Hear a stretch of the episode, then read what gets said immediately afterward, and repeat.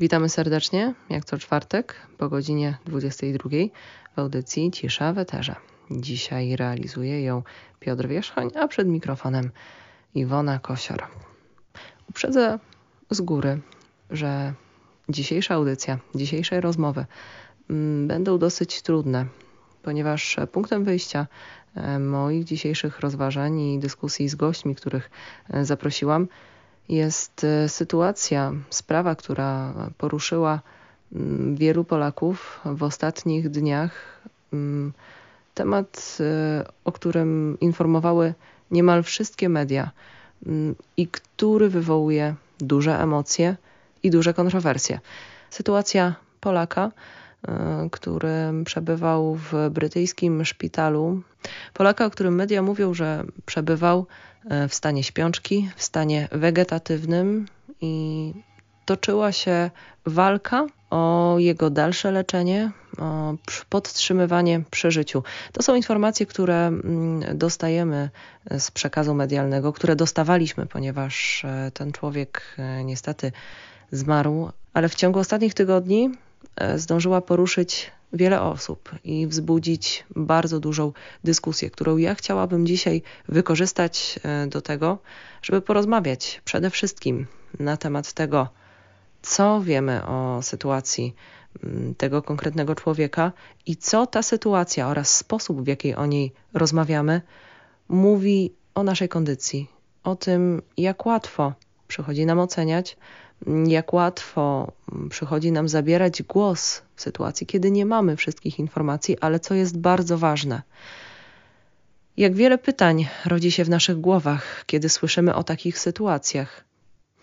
Pytań o to, kiedy kończy się podtrzymywanie życia, walka o życie, kiedy kończy się uporczywe leczenie, tak jak to również padało w tej dyskusji, ale też o pytanie kiedy tak naprawdę mamy prawo decydować o tym, czy drugi człowiek powinien dalej żyć, nawet w stanie śpiączki, w stanie wegetatywnym, czy nie. Te wszystkie kwestie są bardzo złożone. Dlatego dzisiaj chciałabym e, poświęcić e, ten czas antenowy, żeby porozmawiać e, z ekspertami, którzy wytłumaczą to najlepiej. Moim pierwszym gościem jest lekarz, filozof, doktor habilitowany Jakub Pawlikowski, profesor Uniwersytetu Medycznego w Lublinie, mm, który reprezentuje Polskie Towarzystwo Opieki Duchowej w Medycynie. Witam serdecznie. Dobry wieczór Pani, dobry wieczór Państwu. Nie przez przypadek mm, podkreślam to, że jest Pan członkiem Polskiego Towarzystwa Opieki Duchowej w Medycynie, chociaż mogłabym w tym miejscu także wymienić szereg innych funkcji, e, które Pan sprawuje, ale punktem odniesienia dla mnie w tym momencie jest Państwa towarzystwo, ponieważ jako towarzystwo na początku stycznia mm, wydaliście stanowisko e, w sprawie tego człowieka. Ale zanim e, przejdziemy do samego stanowiska, na początek może wytłumaczmy, co wiedzieliśmy o sytuacji e, Polaka, o którym wspominamy, Polaka z Plymouth jak wyglądały te doniesienia medialne, informacje dotyczące jego stanu, które z przekazów być może były fałszywe lub nieświadomie wprowadzające odbiorców w błąd? Tak, rzeczywiście e, sytuacja jest e, bardzo złożona, a przekaz medialny jeszcze bardziej ją skomplikował. Myślę, że powinniśmy rzeczywiście zacząć od e, uporządkowania faktów. Mm, ja jeszcze tylko w tej afiliacji dodam, że jak rozmawiamy w Radio Lublin, to, to moje tutaj moja praca na Uniwersytecie Medycznym w Lublinie, jako mm. pracownik Uniwersytetu Medycznego w Lublinie też jakby czuję się mocno związany i cieszę się z regionem i cieszę się, że możemy tutaj mm, rozmawiać i korzystać z fal Radio Lublin. Ale właśnie w, przechodząc do tych faktów, no, to co wiemy, chociaż bardzo wielu rzeczy nie wiemy, to też musimy mhm. podkreślić, bo tutaj to postępowanie nie do końca było takie transparentne, ale to co wiemy to to, że mm, na początku listopada, 6 listopada pacjent doznał zawału serca mm, i po 45 minutach y, przywrócono dopiero krążenie, więc nastąpiło uszkodzenie mózgu Też nie wiemy, jak szybko była podjęta resuscytacja. Wiadomo, że było uszkodzenie mózgu. E, natomiast później, po kilku tygodniach, pacjent już e, był na własnym oddechu, znaczy nie potrzebował respiratora. E, pomimo tego, już w połowie grudnia szpital wystąpił do sądu o zgodę na zaprzestanie podawania pokarmu y, przez sondę dożołądkową czy dojelitową, a no w efekcie czego pacjent po kilkunastu dniach by zmarł. Ta decyzja nie była zaakceptowana przez wszystkich bliskich. Tam był podział w opinii pomiędzy bliskimi. Żona mieszkająca w Wielkiej Brytanii akceptowała ponoć tą decyzję lekarzy, chociaż tam też jeszcze nie do końca wiadomo, na ile tutaj był bezpośredni kontakt lekarzy z żoną, a na ile poprzez tłumaczy i y, ile ona z tego zrozumiała. Natomiast rzeczywiście akceptowała tą decyzję i z drugiej strony rodzina w Polsce, matka i siostra, nie akceptowały. Y, później sąd wstrzymywał jeszcze, czy lekarze wstrzymywali się z wykonywaniem e, tej decyzji. To żywienie było przywracane, znowu przerywane. Były próby składania wniosku przez e, rząd polski, który się włączył w sprawę do Europejskiego Trybunału Praw Człowieka, e, żeby w oparciu o przepisy chroniące ludzkie życie, ludzką godność, jednak przywrócić tą procedurę odżywiania pacjenta. No, koniec końców ta batalia skończyła się tym, że kilkanaście dni temu już jednoznacznie zaprzestano odżywiania pacjenta. No i w tym tygodniu wiemy, że pacjent zmarł. No, my w naszym stanowisku Polskie Towarzystwo Opieki Duchowej w Medycynie, które skupia e, lekarzy, ale również etyków, psychologów, e, e, kapelanów różnych wyznań. No, staraliśmy się podkreślać pewne istotne różnice, które są pomiędzy Polską i Wielką Brytanią, różnice etyczne w spojrzeniu na żywienie i nawadnianie pacjentów e, w stanie wegetatywnym i stanie minimalnej świadomości. E, przy czym myślę, że warto tutaj też od razu na samym początku sprostować pewne nadużycia mhm. czy zniekształcenia, które pojawiają się w przekazach medialnych. Znaczy tak, po pierwsze, no nic nie wskazuje na to, żeby ten nasz rodak e, w Anglii był w stanie śmierci mózgowej. Mhm. Były w niektórych doniesieniach takie informacje, że pacjent jest w stanie śmierci mózgowej i e, następuje odłączenie aparatury podtrzymującej życie. Więc po pierwsze, e, on nie spełniał kryteriów śmierci mózgowej i tam, z tego co mi wiadomo, e, nigdzie nie pojawiała się w ogóle przesłanka śmierci mózgowej jako podstawa tutaj do E, zaprzestania opieki. Po drugie, nie było tam żadnej zaawansowanej, skomplikowanej aparatury podtrzymującej życie. Pacjent oddychał samodzielnie. Nie było respiratora już od dobrych kilku tygodni. Był na samodzielnym oddechu, a rzeczywiście życie no, było podtrzymywane dzięki temu, że otrzymywał pokarm i płyny. Ponieważ wiadomo, po, porażenie było y, kończynowe, więc nie był w stanie sam sobie tego pokarmu i płynów y, zdobyć, a z racji dysfunkcji odruchu połykania no była zastosowana rurka, która od, y, przez nosogardziel, prawda, przez nos, potem gardło biegła i przełyk do do żołądka i poprzez tą sondę podawano rozdrobniony pokarm. Więc tutaj to nie jest żadna skomplikowana, zaawansowana technologicznie aparatura podtrzymująca życie, do obsługi tego typu e, sprzętu no, potrzebujemy w zasadzie jak mówi pan docent Danga, założyciel warszawskiego hospicjum dziecięcego, no jedynie miksera, który nam rozdrobni przygotowane pożywienie i strzykawki, przez którą podajemy to pożywienie. I tutaj to pożywienie jakby spełnia swoją rolę. Tak? To nie jest też żywienie pozajelitowe, tylko żywienie dojelitowe. To kolejny gdzieś tam błąd, który pojawia się w niektórych mm -hmm. doniesieniach medialnych że to jest żywienie dojelitowe, a nie pozajelitowe, czyli tutaj to pożywienie trafia normalnie do przewodu pokarmowego i spełnia swoją tą funkcję fizjologiczną, to znaczy odżywiania, jest ten pokarm metabolizowany, no i pozwala zwyczajnie e, temu organizmowi nadal żyć. E, przy uszkodzeniu oczywiście niektórych organów, które nastąpiło.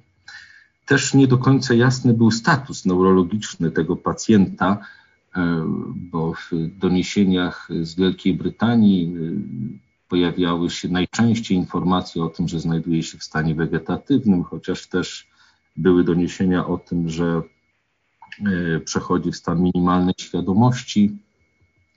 No, to by wskazywało, że e, e, sytuacja była trochę dynamiczna i trochę zmienna. Na pewno zaskakujący jest też dość krótki okres czasu obserwacji, po którym podjęto taką decyzję. Mm, no, gdzie de facto skazano pacjenta na śmierć, bo no, zazwyczaj, zazwyczaj mm, no, pewne prognozy co do szans e, poprawy albo braku poprawy, takie bardziej prawdopodobne, no, formułuje się po dłuższym okresie obserwacji, po, po, po wielu miesiącach. No a tutaj w oparciu o te prognozy pierwsze w zasadzie po nieco miesiącu podjęto no tak e, w sumie poważne w konsekwencjach decyzje. Ale tu podkreślajmy właśnie to, że pacjent nie był w stanie śmierci mózgowej, był na własnym oddechu. Jego życie nie było podtrzymywane przez żadną skomplikowaną czy zaawansowaną aparaturę medyczną. No i te różnice między Polską i Wielką Brytanią w dużej mierze sprowadzają się do tego, jak patrzymy na żywienie i nawadnianie pacjenta, takie żywienie właśnie dojelitowe. Bo w Wielkiej Brytanii od kilku lat y, wypracowano taką koncepcję, w której klasyfikuje się żywienie poprzez sondę nie jako formę opieki, ale jako formę terapii. Mhm. W związku z tym można rezygnację z tego żywienia przez sondę potraktować jako rezygnację z uporczywej terapii.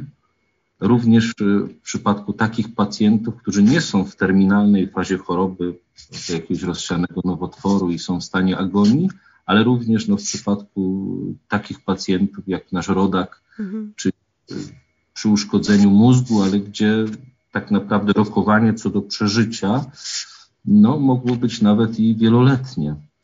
A nawet jakieś rokowanie co do poprawy nie było równe zeru, tylko no nieco wyższe od zera. Oczywiście nie można też powiedzieć, że z dużym prawdopodobieństwem ten pacjent wróciłby do pełnego funkcjonowania, do, do, do tańca i do, takiego, do takiej sprawności jak wcześniej.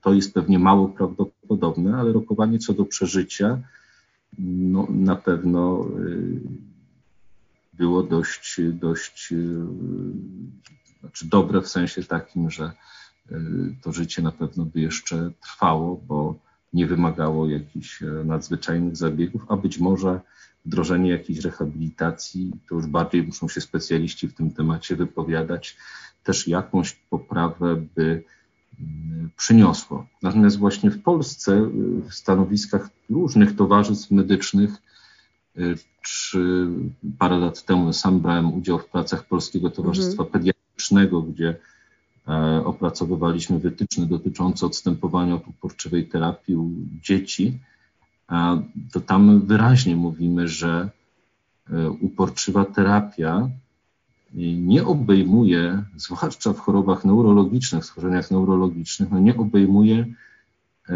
dojelitowego żywienia czy nawadniania pacjenta. E, tak samo definicja wypracowana przez grupę roboczą do spraw problemów etycznych końca życia.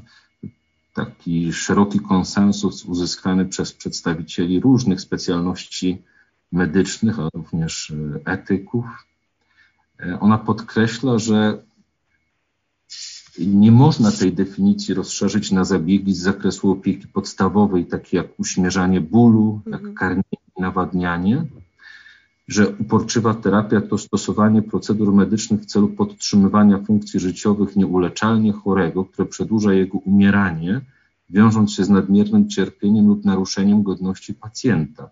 Jest właśnie wprost, eksplicite w tej definicji zostało wyrażone, że uporczywa terapia nie obejmuje zabiegów pielęgnacyjnych, łagodzenia bólu e, i łagodzenia innych objawów oraz karmienia i nawadniania. Są rzeczywiście sytuacje skrajne, kiedy mamy do czynienia z pacjentem w agonii, z pacjentem umierającym, kiedy no, podawanie przez sondę jeszcze pokarmu czy nawadnianie no, jakby nie służy już dobru pacjenta i, i, i tutaj mm, jakby lepiej skupić się na towarzyszeniu temu pacjentowi i łagodzeniu y, jakichś takich najbardziej dokuczliwych objawów, chociażby suchości w ustach Natomiast no, jak widzimy, że pacjent umiera, to, to tutaj y, y, takie karmienie przez sondę pewnie byłoby postępowaniem niewłaściwym, ale w przypadku tego Polaka, o którym dzisiaj rozmawiamy, mhm. no nie mieliśmy do czynienia z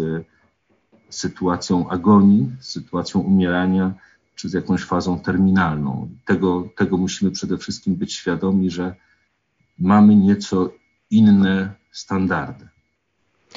No właśnie, to jest y, moim zdaniem delikatnie powiedziane standardy. Czy należy kwestie podejścia do życia, ludzkiego życia, rozpatrywać w kategoriach standardów? Powiem szczerze, że jest to dla mnie, no właśnie, w dalszym ciągu bardzo trudna kwestia, o której e, trudno mi rozmawiać i trudno też zadawać pytania, które też nie będą nacechowane mm, za bardzo emocjonalnie, żeby nie zaburzyć nam e, tej naszej e, dzisiejszej dyskusji, ale mm, muszę przyznać, że mm, dosyć trudny obraz lekarzy, brytyjskich lekarzy wyłania mi się z całej tej historii. Jak podchodzić do tej całej kwestii? Żeby też e, w lekarzach, którzy odpowiadali za życie tego konkretnego człowieka, mm, nie widzieć osób, e, które bez mrugnięcia okiem zdecydowały o zakończeniu życia drugiego człowieka, bo wydaje mi się, że ta sprawa jest bardzo mocno i o wiele bardziej złożona niż chcielibyśmy o niej myśleć. Czytając na przykład komentarze w internecie pod artykułami dotyczącymi e, całej tej sytuacji, e, bardzo poraża mnie to, jak łatwo ludziom przychodzi wyrokowanie, wydawanie wyroków na samych lekarzy i nazywanie ich mordercami. To wszystko jest tak bardzo złożone i tak delikatne, że chciałabym tutaj panu w tej kwestii oddać głos? Ja nie chciałbym dołączać się do tych osądów e, i, i, daleki byłbym tutaj do, do wyrokowania jakiegoś w odniesieniu do lekarzy brytyjskich. Myślę, że lepiej skupić się na pewnych ogólnych warunkach i takich determinantach, które, w których, w ramach których też ci mhm. lekarze działali i działają i które sprzyjają takiemu, a nie innemu rozstrzyganiu w tych sprawach, mm, bo, bo ci lekarze no, byli zanurzeni w pewien kontekst. Mhm. Kontekst, y, można powiedzieć, prawno-bioetyczny. Znaczy, jak ktoś y, śledzi mm, literaturę bioetyczną czy orzeczenia prawne z ostatnich 30-40 y, lat, to trochę do przewidzenia była taka decyzja tam w Wielkiej Brytanii, bo ona była wcześniej przedyskutowana jakby na innym gruncie, na gruncie akademickim, na gruncie aksjologicznym, a decyzje sądów i sposób postępowania lekarzy są tutaj trochę wtórne wobec tych koncepcji, które zrodziły się na, na gruncie niektórych nurtów bioetyki. Mhm. Tak, mianowicie mm, taka dyskusja o tym, że należałoby zaprzestać odżywiania przez sondę pacjentów, którzy znajdują się w stanie mm, wegetatywnym, czy minimalnej świadomości, czy, czy śpiączki, ale którzy są na własnym oddechu. To tutaj cały czas y, to mhm. podkreślajmy, mhm. tak, że przechodzimy w obszar taki, gdzie nie mamy do czynienia z pacjentami w stanie śmierci mózgowej. Tak? Mamy do czynienia z pacjentami, którzy mają pewną dysfunkcję mózgu, e, są w stanie śpiączki czy e, stanie minimalnej świadomości. Do swojego życia po prostu potrzebują regularnie dostarczonego pokarmu i płynów. E, no i pielęgnacji, prawda, odwracania, żeby nie było odleżeń i tak dalej. No i więc już w 80 latach zaczęła się dyskusja w piśmiennictwie bioetycznym e, na ten temat i, i pewna grupa, e, zwłaszcza amerykańskich i brytyjskich bioetyków, forsowała taki pogląd, że dla społeczeństwa, dla bliskich, też czasami dla tych osób może nie byłoby dobrze, żeby one żyły w takim stanie, zwłaszcza jak rokowanie jest niekorzystne. I to przełożyło się na potem pierwsze orzeczenia sądowe w 90. latach już w Stanach Zjednoczonych, a później w Europie, gdzie y, najczęściej ktoś z rodziny albo lekarze wnioskowali do sądu o zgodę na zaprzestanie żywienia przez, y, przez rurkę, przez sondę, w oparciu o odwołanie trochę do tej literatury, do tej dyskusji, tak? E, I różnie było z tymi orzeczeniami. No pierwsze orzeczenia takie, gdzie sądy wydawały zgodę, to już są lata 90. Nancy Cruzan, e, jest taki przypadek właśnie Amerykanki, która uległa wypadkowi i potem przebywała przez y, kilka lat w śpiączce i w końcu bliscy zawnioskowali o zaprzestanie żywienia. Długa była batalia sądowa, sąd się zgodził. My pewnie bardziej w Polsce pamiętamy y, sprzed 15 lat taki przypadek Teris Sciavo, która mm, też Amerykanka zaprzestano u niej żywienia po wielu latach życia w stanie uszkodzenia mózgu. To, to, to była to sprawa raportowana w Polsce, jeszcze nawet tam wypowiadał się Jan Paweł II trochę na ten temat przed swoją śmiercią. Było też trochę dyskusji u nas. Kilka lat temu, może jeszcze pamiętamy, był też analogiczny nieco przypadek Vincenta Lamberta we Francji, mhm kiedy też y, rodzina, część rodziny, część rodziny zawnioskowała o to, żeby zaprzestać żywienia tego pacjenta, który był po wypadku, no był leżący.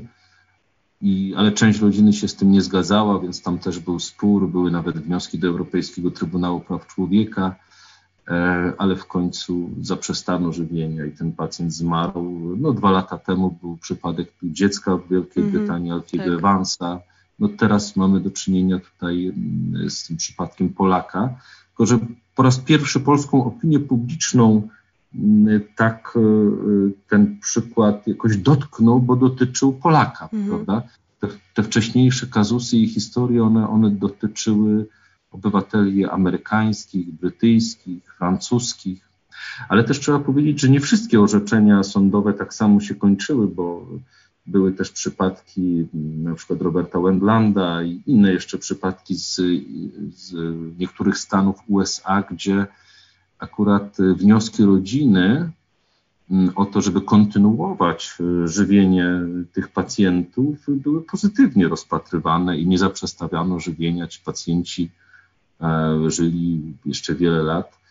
Y, no, w przypadku dzieci nawet zdarzało się, że pewną poprawę obserwowano i, i, i jakieś e, czynności, nawet jakieś e, naukę podstawową, one, one czy mogły się jakoś e, poruszać, rozwijać, trochę świata poznawać i czerpać radość z życia.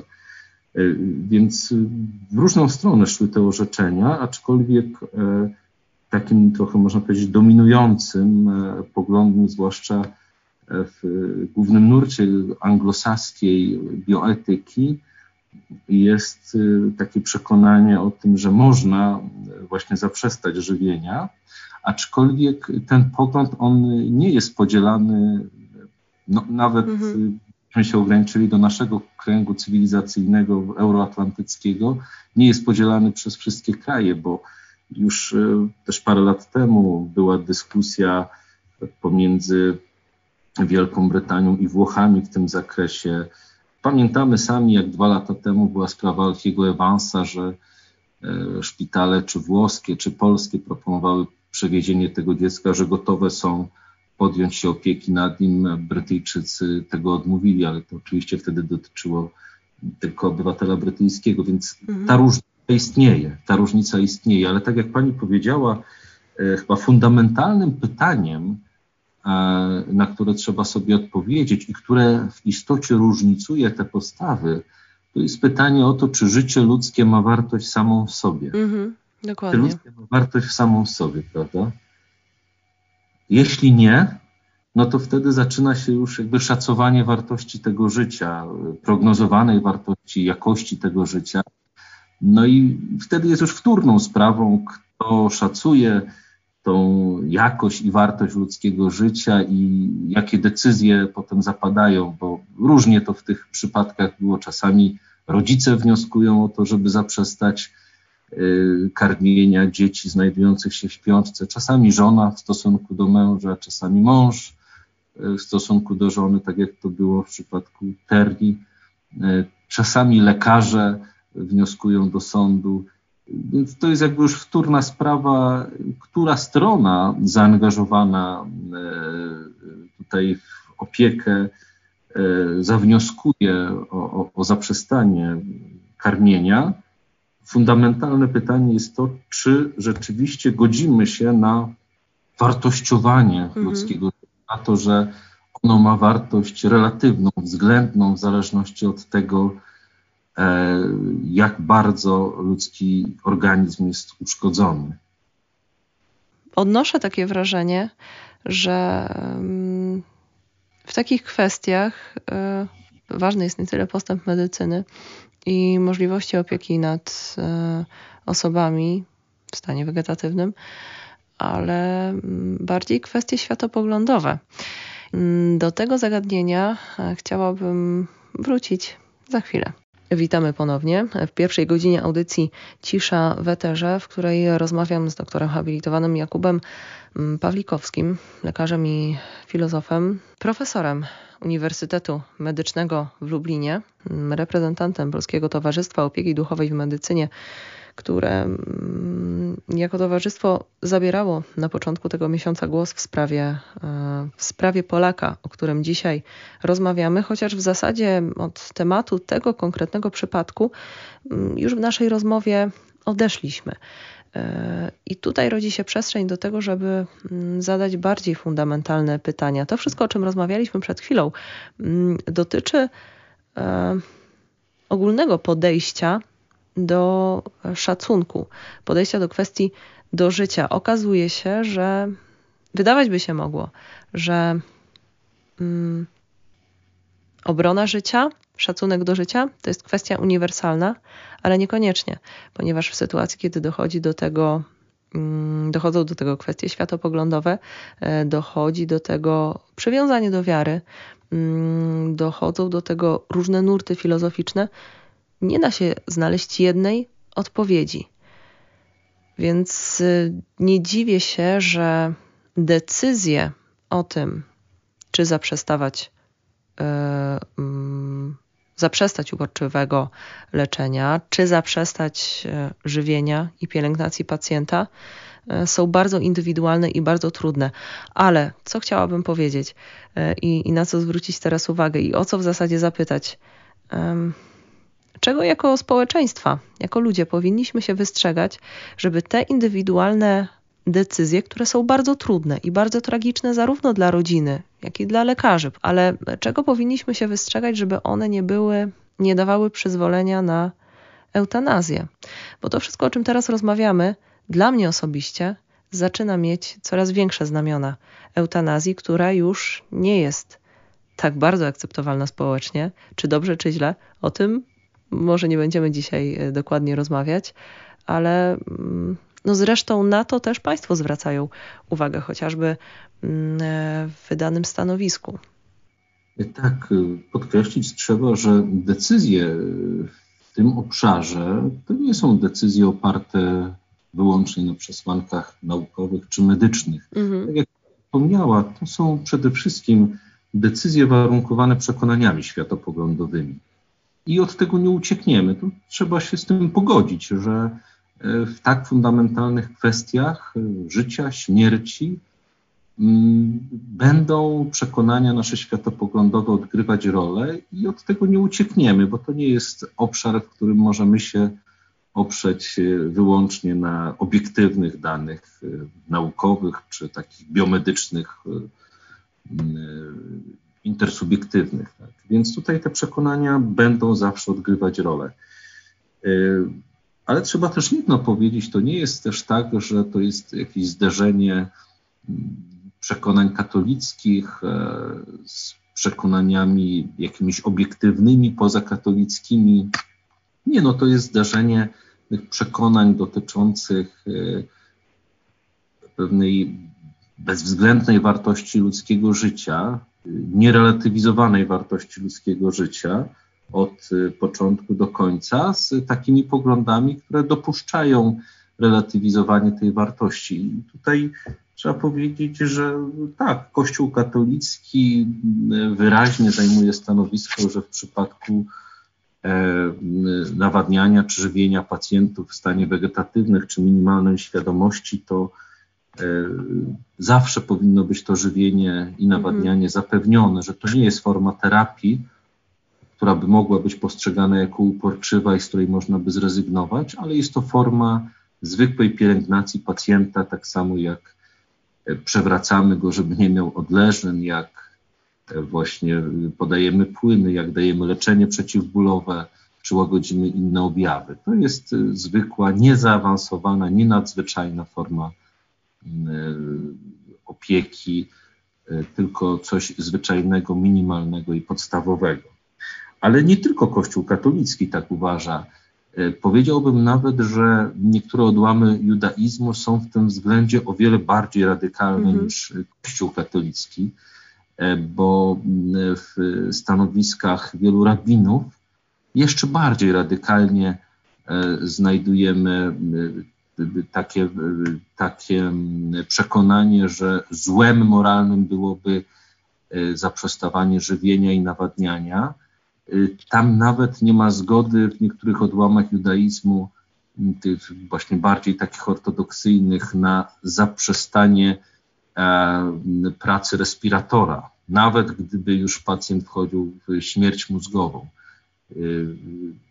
Tak samo w niektórych kręgach y, buddyjskich tutaj nie ma do końca zgody na to, że można zaprzestać żywienia i nawadniania pacjenta, zwłaszcza w takim minimalnym stanie świadomości. Ale jakby tutaj zaangażowanie tych przesłanek religijnych, ono nie jest konieczne do tego, żeby stać na stanowisku ochrony życia ludzkiego jako wartości, której mm, nie, nie relatywizujemy. Rzeczywiście, tak jak podałem przykład, wiele odłamów religijnych e, podkreśla tą wartość ludzkiego życia, ale jakby przekonania religijne nie muszą być koniecznym składnikiem takiego wnioskowania, który nas prowadzi do tego szacunku dla ludzkiego życia. Natomiast co do eutanazji, to rzeczywiście dobrze, że Pani tu zwróciła na to uwagę, bo, bo mm, ja nawet mam trochę wątpliwości, czy tego typu przypadki one spełniają e, definicję eutanazji, bo mhm. swojej eutanazja to jest taki czyn, gdzie dokonuje się zabójstwa, ale w oparciu o prośbę.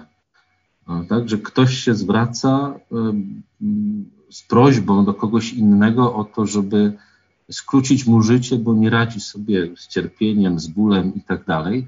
Więc jest to definicyjnie w sensie prawnokarnym, jest to zabójstwo dokonane z litości na czyjąś prośbę. Mhm. Stąd wynika też no, nieco złagodzona kara w odniesieniu do eutanazji w porównaniu z innymi formami zabójstwa. Jest to tak zwane zabójstwo uprzywilejowane. Natomiast no, w tym przypadku Polaka, y, to też staramy się w naszym stanowisku podkreślać, tam nie było wiadomo, jakie są jego życzenia. Mhm. E, prawda? On nie zostawiał żadnego testamentu życia y, przed y, utratą przytomności, nie przekazywał też informacji swojej rodzinie. Oczywiście tam były próby jakoś rekonstruowania jego poglądów, no ale wiadomo, że ta próba rekonstrukcji ona wyjdzie inaczej, jak się wysłucha jednej strony mhm. bliskich, mhm. inaczej jak się drugiej strony bliskich wysłucha.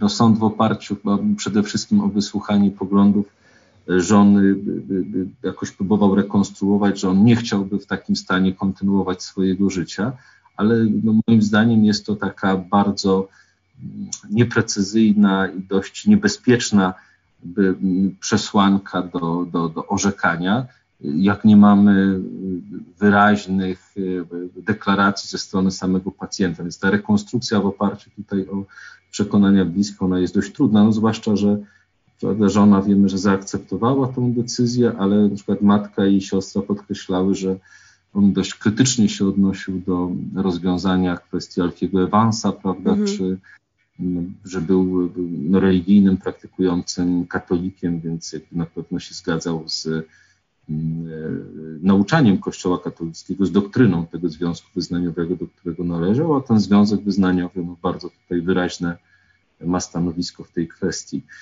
Ale mm, rzeczywiście warto też pomyśleć, nieco wyobrazić sobie tą ścieżkę, którą kroczymy, bo nieodparcie nasuwa się wrażenie, że mm, kroczymy po jakiejś równi pochyłej, prawda? Y, że stopniowo, jakby w kolejnych dekadach, coraz bardziej poszerzamy możliwości zaprzestania opiekowania się y, ludźmi chorymi, niepełnosprawnymi, z poważnymi y, uszkodzeniami, a różnych narządów. W literaturze bioetycznej z ostatnich lat można znaleźć nawet takie rozważania, gdzie Niektórzy autorzy proponują zaprzestanie karmienia doustnego, karmienia łyżką y, chorych, którzy są w głębokiej demencji z rozpoznanym Alzheimerem, zwłaszcza jeśli wcześniej, parę lat jeszcze wcześniej, jak byli świadomi, zostawili jakąś taką dyspozycję, że gdyby byli kiedyś nieświadomi, to nie chcą, żeby w tym stanie jakby żyć. Tak? I mm. tutaj bardzo poważnie pojawiają się takie rozważania, czy na pewno tych chorych z demencją, jak nie chcą jeść, to należy karmić. No, osobiście wydaje mi się, że to taka dość przerażająca perspektywa mhm. i dość ciemno y, widzę e, koniec tej drogi, gdybyśmy w tym kierunku poszli. No nieodparcie narusza mi, na, narzuca mi się też tutaj skojarzenie z tym, że 27 stycznia, czyli wczoraj obchodziliśmy kolejną już 76. rocznicę wyzwolenia Auschwitz, prawda? Mhm. E, ja myślę też, że poniekąd ta nasza polska wrażliwość właśnie na życie, ona też y, ma pewne podstawy w pamięci, w tej historii, którą my przeszliśmy. E, większość Polaków była w Auschwitz. Większość Polaków też pewnie odwiedziła e, ten bunkier, tą celę tą celę głodową, gdzie między innymi Maksymilian Kolbe też umierał, ale i wielu innych więźniów skazywanych na śmierć głodową. E, no, oni umierali podobnie, tak? E, właśnie byli skazywani na śmierć głodową, po kilkunastu dniach zazwyczaj umierali. Mhm. A jak pamiętamy chociażby z tutaj z biografii Maksymiliana Marii Kolbe, no on e, po kilkunastu dniach został dobity zastrzykiem fenolu, ale w tym czasie już większość jego współwięźniów po tych kilkunastu dniach zmarła. No, podobnie ten nasz rodak e, z, za kanałem La Manche e, też po kilkunastu latach zmarł, więc jakby to jest e, takie do przewidzenia, że po kilkunastu dniach od zaprzestania podawaniu pokarmu i płynów po prostu organizm umiera. I nie do końca nawet wydaje mi się, że to się kwalifikuje pod definicję eutanazji. Nawet sami Brytyjczycy mm -hmm. Tego kwalifikować pod eutanazję, bo w Wielkiej Brytanii oficjalnie nie ma zalegalizowanej eutanazji. Ona jest zalegalizowana w Holandii, Belgii, Luksemburgu. W Wielkiej Brytanii nie ma. E, dlatego od strony formalno-prawnej przypadek Polaka on był uzasadniany odstępowaniem od uporczywej terapii. Mhm. Tylko to pojęcie uporczywej terapii jest tak szeroko rozumiane, w sposób y, taki, którego no, my tu w Polsce, czy w niektórych też innych krajach na, na kontynencie tutaj europejskim, aż tak szeroko go nie rozumiemy. Natomiast no, można byłoby ten przypadek kwalifikować jako taki spełniający po części znamiona eutanazji, ale też i mający w dużej mierze znamiona takiego skazania na śmierć sposób, można powiedzieć, taki bierny, tak, przez nieudzielenie pomocy w pełni świadomie. Teraz podsumowując naszą rozmowę, myślę, że warto też na koniec e, podpowiedzieć, zwracam się z taką prośbą do Pana, jak rozmawiać o tego typu historiach, jak e, komentować doniesienia medialne, jak wyrażać swoją opinię z perspektywy osoby, tak. która nie jest specjalistą, żeby nie ponosić, e, nie dawać się ponieść za bardzo emocjom i od razu nie wydawać wyroków, ale jednak, żeby... Przede wszystkim um... myślę, że nie powinniśmy po pierwsze w ogóle upartyjniać tak, naszych mm -hmm. tutaj to znaczy y, trochę nasze życie polityczne y, niestety jest bardzo naznaczone y, tym podziałem y, politycznym, ale w rozumieniu takich podziałów partyjnych.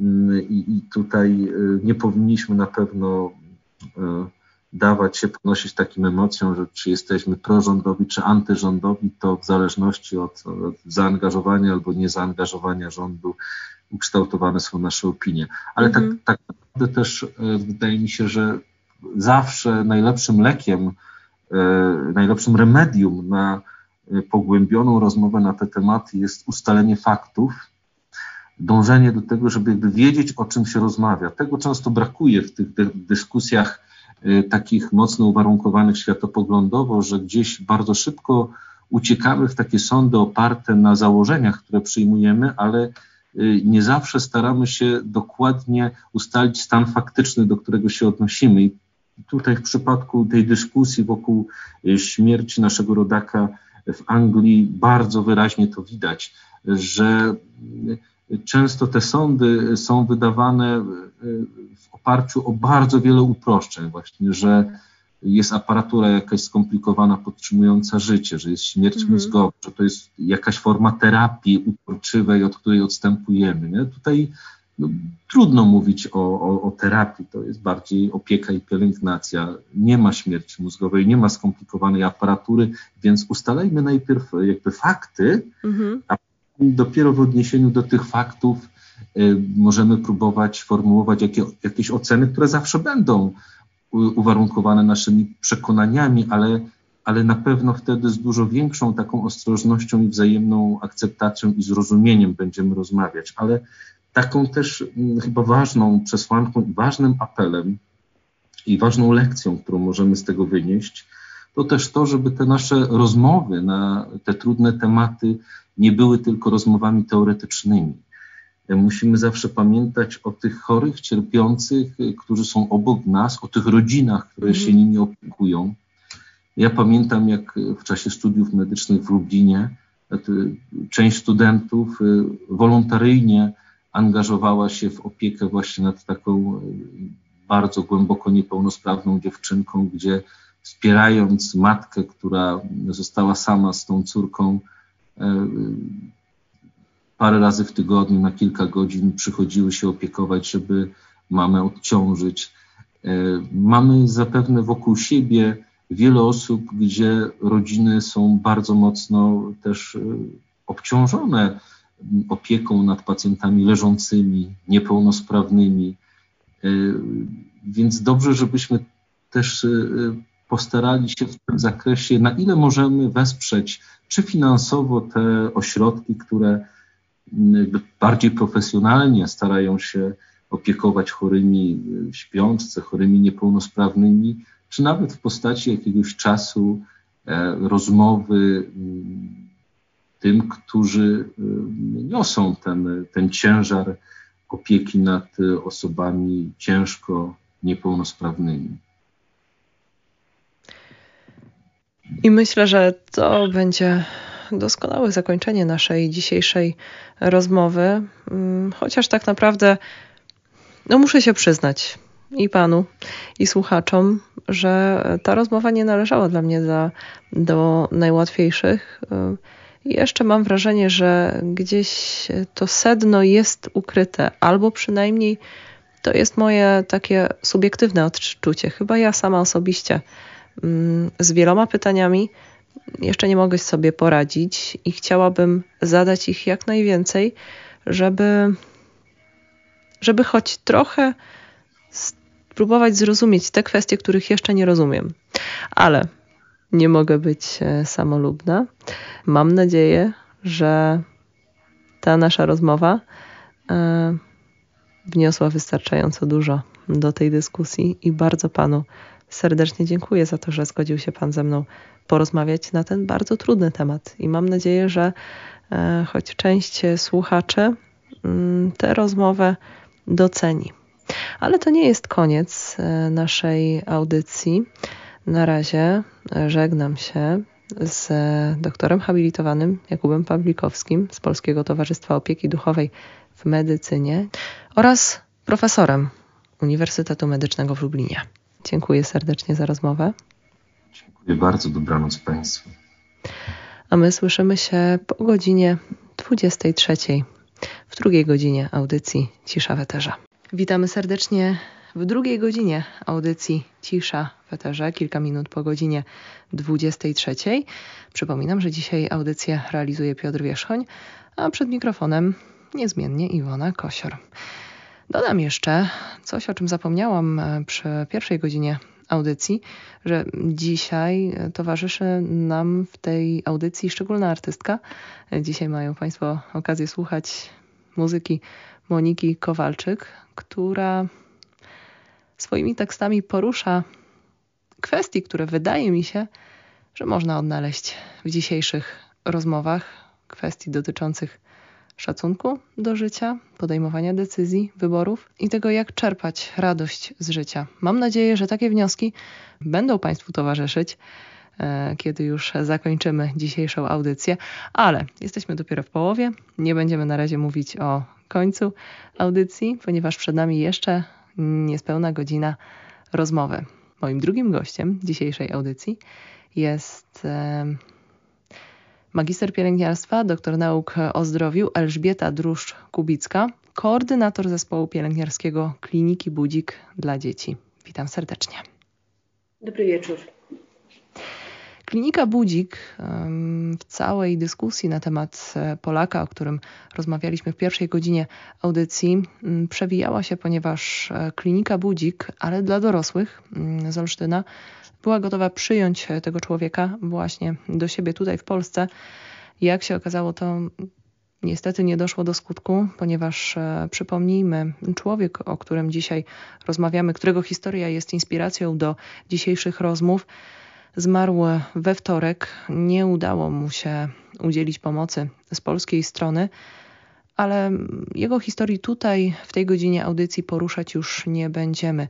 Chciałam bardzo wykorzystać e, wątek kliniki Budzik i porozmawiać z kimś, kto z osobami przebywającymi w śpiączce, w stanie wegetatywnym mm, czy znikomej świadomości, ale tymi, którzy dalej zasługują na życie, pracuje na co dzień.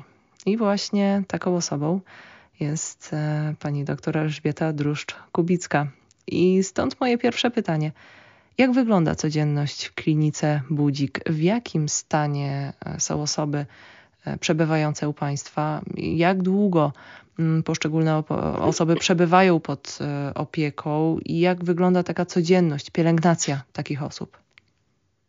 Klinika Budzik, mm, chcę zaznaczyć, że pracuję w klinice Budzik dla dzieci w mhm. Warszawie. Jest, działamy już siódmy rok. Tak naprawdę jest to pierwsze dzieło, takie Fundacja Kogo, która ponad 15 lat już działa, 16, 16 rok. I przyjmujemy jednoczasowo, mamy 16 miejsc dla dzieci w naszej klinice. W tej chwili znajduje się tam 15, 15 dzieci. Mm, dzieci, które przyjmujemy, są w śpiączce z powodów takich różnych, z powodów wypadków samochodowych, domowych, y, z prób samobójczych niestety też się tak zdarzają, z nieszczęśliwych wypadków i zdarzeń y, losowych, losowych jak również y, zdarzeń niepożądanych y, w wyniku działań medycznych. No, pierwszy chłopiec, który wybudził się w tym roku, nasz Oskar, jest przypadkiem dziecka, które zakrztusiło się, zakrztusiło się i niestety w trakcie bronchoskopii doszło do, do takiej przyczyny, że zapadł w śpiączkę mm. i mhm. był u nas, ale w tej chwili jest naszym 89, jeżeli się nie mylę, wybudzonym dzieckiem y, w klinice Budzik.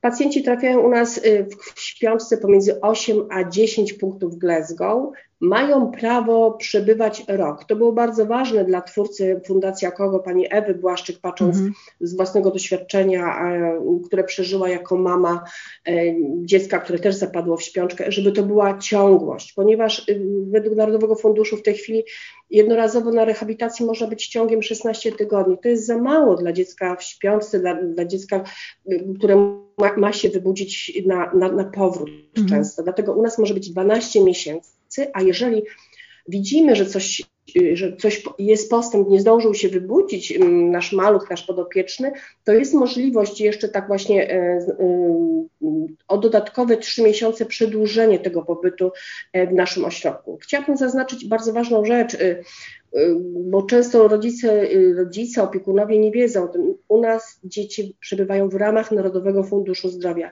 nie mhm. płacą za pobyt. Pobyt u nas jest za darmo, wraz z dzieckiem przebywa rodzic. Rodzic niestety musi sam sobie zabezpieczyć e, jedzenie, a nie płaci za to, że przebywa z dzieckiem, nie płaci takich żadnych e, jakichś opłat hotelowych. To jest też bardzo istotne. A dzieci, które są wybudzone na przykład wcześniej, bo też się zdarza, że nie każde dziecko rok się wybudza, to po, od okresu wybudzenia ma prawo być jeszcze u nas miesiąc. To jest bardzo ważne też właśnie z doświadczenia wcześniejszych, przed powstaniem kliniki Budzik, czasami trzeba dać taką możliwość, żeby rodzic się poczuł pewnie, zanim pójdzie do domu i dziecko, żeby się poczuło pewnie, że jest gotowe wyjść do domu i opiekować, rodzic opiekować się tym dzieckiem, a dziecko powrócić do, do, swojego, do swojego rodzinnego domu, miejscowości, czasami troszeczkę jednak nadal w odmiennym stanie zdrowia fizycznego. Mhm. I jeszcze ważna rzecz, przyjmujemy dzieci od drugiego roku życia, czyli ktoś, kto skończył jeden roczek i ma jeden dzień, czyli 12 miesięcy i jeden dzień, do 18 roku życia, czyli dziecko, które przyjdzie do nas dzień przed swoimi 18 urodzinami, może być u nas tak naprawdę, jeżeli jest potrzebny, 15 miesięcy. Mhm. To jest ten wyznacznik naszej takiej pediatrycznej części,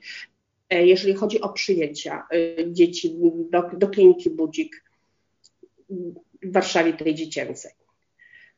Jeżeli chodzi o taki, y, drugą część tego pytania, jak wygląda nasza codzienność, to tak jak już powiedziałam, najważniejsze, z dziećmi są rodzice. Rodzice zapewniają mm, poczucie bezpieczeństwa tym dzieciom. Te dzieci y, często są w takiej traumie, bo nie wiedzą, co się stało. To jest nagła sytuacja losowa, wypadek. Czasami nawet nie wiedzieli, że jakby może być, że doszło do tego wypadku, bo na przykład uderzenie samochodu mogło być od tyłu, prawda? I nagle mhm. znajdują się w obcym miejscu z obcymi głosami, bo na początku powiedzmy słyszą głosy, mają często oczy zamknięte i jest potrzebna ta mama, tata, bliska osoba, która może być mm, przy, przy tym dziecku. I dlatego jest to bardzo ważny element, żeby zawsze był ten ktoś z rodziny, który jest takim dodatkowym poczuciem bezpieczeństwa dla tego dziecka i gwarantem dzięki temu y, dla nas, opiekujących się osób, że to jakby też daje to możliwość przyspieszenia y, tego dziecka powrotu, bo dziecko musi też chcieć i wiedzieć, gdzie jest i, i chcieć wracać do nas.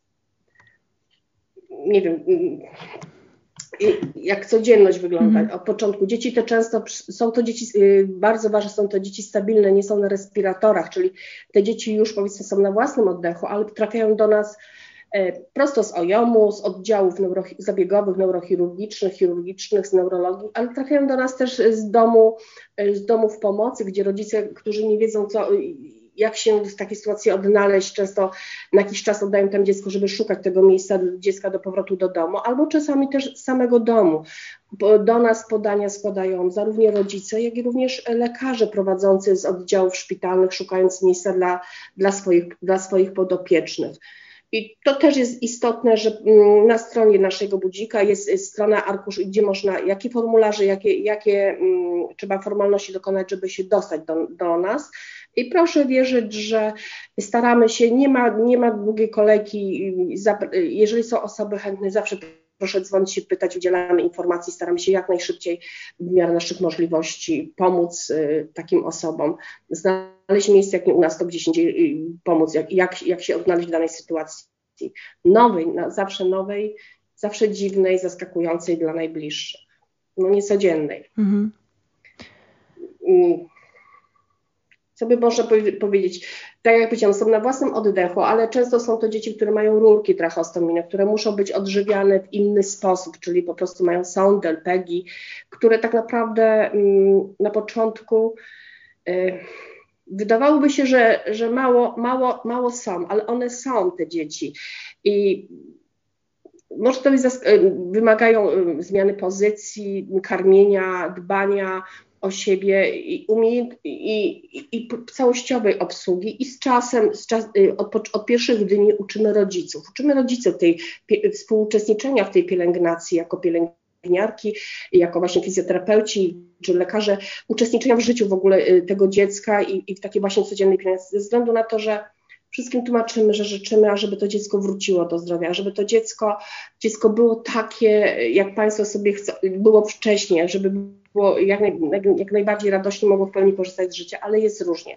Dlatego od początku uczymy rodziców, jeśli chcą, w takiej ilości jak chcą, e, współuczestniczenia w opiece nad tym dzieckiem, to też daje rodzicom jakąś taką satysfakcję z tego, że mogą coś od nich, za, od nich i uczestniczyć w tym, e, w tej, tej codzienności. Musimy uczyć rodziców wielu rzeczy, bo proszę wierzyć, że mm to są rodziny różne. To, to nie tylko osoby, które są powiedzmy z wykształcenia od podstawowego do naprawdę wyższego, ale dla wszystkich jest to trauma, dla wszystkich jest to zaskoczenie, dla wszystkich jest to nowa sytuacja, odnalezienie się e, w tej sytuacji jest bardzo często bardzo trudne i wymaga pozwalajmy, pozwalamy to rodzicom oczywiście, bo to często się zapomina, że to powinniśmy się pozwalać wypłakać, przypłakać, przerobić tą sytuację, mm bo to jest po prostu dla nich szokujące.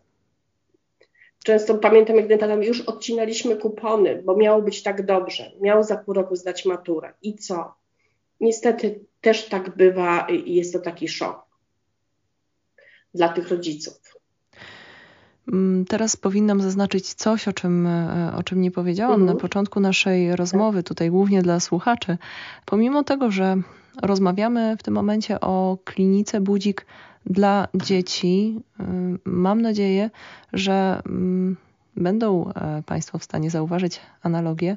E, wydaje mi się, że to, w jakim wieku jest pacjent, jest e, sprawą drugorzędną, a bardzo chciałabym, żeby przez tę naszą dzisiejszą rozmowę nasi słuchacze mieli okazję zobaczyć, jak wygląda codzienność osób, przede wszystkim bliskich, E, którzy mierzą się z problemem mm, bliskiej osoby, e, która przebywa w śpiączce mm, i wobec której nie wiadomo, czy, czy z tej śpiączki kiedykolwiek się wybudzi, czy ta poprawa zdrowia będzie, ale sumienie podpowiada nam, żeby walczyć o to do ostatniej chwili.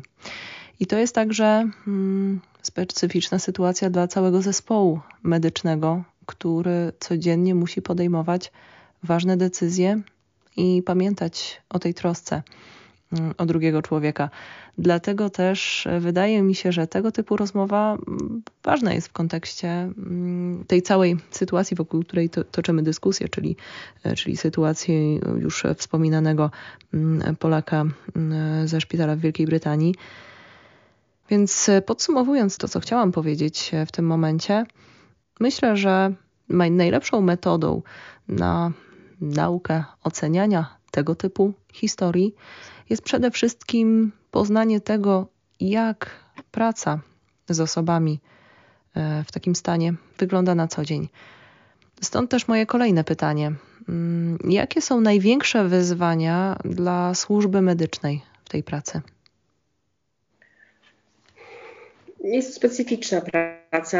Dużo osób nie jest w stanie długo pracować albo pracować z, tak, z, takim pacjentem, ponieważ to nie jest praca zadaniowa, że y, dajemy zaszczyt, robimy kilka ćwiczeń i jest efekt. To jest efekt, na który wymaga od nas cierpliwości. Jest to efekt, na który długo się czeka, aczkolwiek cieszyć się należy z każdej najmniejszej y, rzeczy, którą za, zauważymy.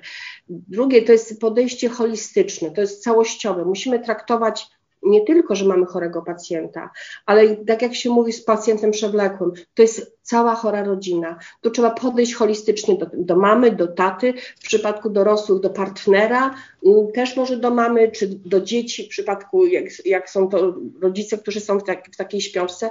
Ich też musimy w pewien sposób objąć, objąć opieką. Musimy pozwolić im to, co mówiłam wcześniej, na łzy, ale musimy pozwolić na to, że czasami na przykład dla nas, dla pielęgniarek są niezbyt mili, bo y, OJOM jest to miejsce, gdzie daje się nadzieję. I każdy myśli, że po OJOMie wyjdzie, wyjdzie, wyjdzie osoba taka, jak była przed tym wypadkiem. Jest, żyje, ale jest ta osoba w śpiączce, ta osoba oddycha inaczej, jest inaczej żywiona, wymaga innej pielęgnacji, in, innego podejścia rodzinnego. I to jest często szok dla tych rodzin. I zdarza się, że te osoby czasami muszą naprawdę same przed sobą dużo przerobić te etapy żałoby i no są czasami niemiłe, są czasami, ale musimy im pozwolić na to, że czasami te słowa padają i nie obrażać się nami, bo, bo one przyjdą za dzień, za dwa, a czasami za miesiąc powiedzą, przepraszam, że na początku byłam taka, nie ufałam pani, czy oskarżałam państwa o jakieś rzeczy. Z tym musimy się liczyć. Na to, na to musimy mieć takie, no, taką wewnętrzną zgodę, że tak może być i takie, taką pokorę wobec, wobec tych najbliższych też jest to, że musimy, często my też płaczemy na nocach, bo nocą często przychodzą nocne rozmowy długie, gdzie rodzice próbują rozmawiać, szukać mhm. wsparcia y, i też, też nie jedna pielęgniarka przypłacze razem, czy czasami po prostu przytuli mamę czy, czy rodzica, żeby mógł też odreagować. To jest, to jest bardzo trudne podejście dla kogoś, kto jest nastawiony na taką zadaniowość, to nie jest miejsce pracy to jest praca zespołowa. Tu nie może liczyć ktoś, mm, że jego praca wybudzi daną osobę z śpiączki. Nie ma pracy fizjoterapeuty, logopedy, psychologa, lekarza czy pielęgniarki pojedynczo, oderwaniu od reszty teamu, od, rest, od reszty zespołu mhm. terapeutycznego. To musi być wspólne, musi być dobra komunikacja między nami, a żebyśmy wiedzieli, że też nasze działania są jakby kolejnymi klockami dokładanymi do tego, żeby to dziecko się wybudziło, nie były żeby nie były też sprzeczne informacje przekazywane tym najbliższym, żeby nie było, a pani mówiła, że ja to mogę na przykład zrobić, czy tak się mo może dziać. To są te rzeczy takie bardzo istotne i takie nasze wyczulenie na, na, pewne, na pewne rzeczy, które się dzieją przy pacjencie. E, jak to się mówi, taki instynkt, że e, to oko jak widzieliśmy tego pacjenta, który był pokazywany w, tele, w telewizji, mhm. to oko było takie, że było widać iskrę życia, prawda? Czasami mhm. widzimy minimalne drgnienie ręki, które może, może coś nam wskazywać, ale może być to tylko impuls. I to jest takie właśnie bardzo trudne rozróżnianie, a jednocześnie bardzo ważne jest, jak mam okazję rozmawiać z młodymi koleżankami, traktowanie tych wszystkich oso osób y, podmiotowo, a nie przedmiotowo to ja uważam za wielki sukces pani Ewy Błaszczyk, że budzik to nie tylko jest budynek nasz czy w Olsztynie, ale to jest świadomość społeczeństwa, że są tacy ludzie, i bardzo powiem brzydkie słowo, którego nie lubię, ale już w tej chwili się nie słyszy tego, co czyta, słyszało się 20-30 lat temu. To nie są rośliny, to są mhm. ludzie podmiotowo, którzy mają prawo do bycia, do decydowania w jakimś tam stopniu o sobie, zaraz powiem o co mi chodzi i i do tego, żeby, żeby ich traktować. I uważam, i w tej chwili proszę zobaczyć, inaczej się mówi. I za to najbardziej jestem wdzięczna Ewie. To jest, to jest prawdziwy budzik dla mnie. A tu na miejscu to jest właśnie nasze podejście holistyczne, takie całościowe do, do, do całej rodziny. To my czasami mówimy, proszę iść na spacer, pani ma prawo iść na spacer, pani ma prawo być zła, pan ma prawo na przykład, nie wiem, no, odreagować siebie, i pobiegać, ma pan prawo iść do kosmetyczki. To nie jest y, zła matka, która dba o to, żeby mieć ładne paznokcie i długie, i długie, i, i długie włosy.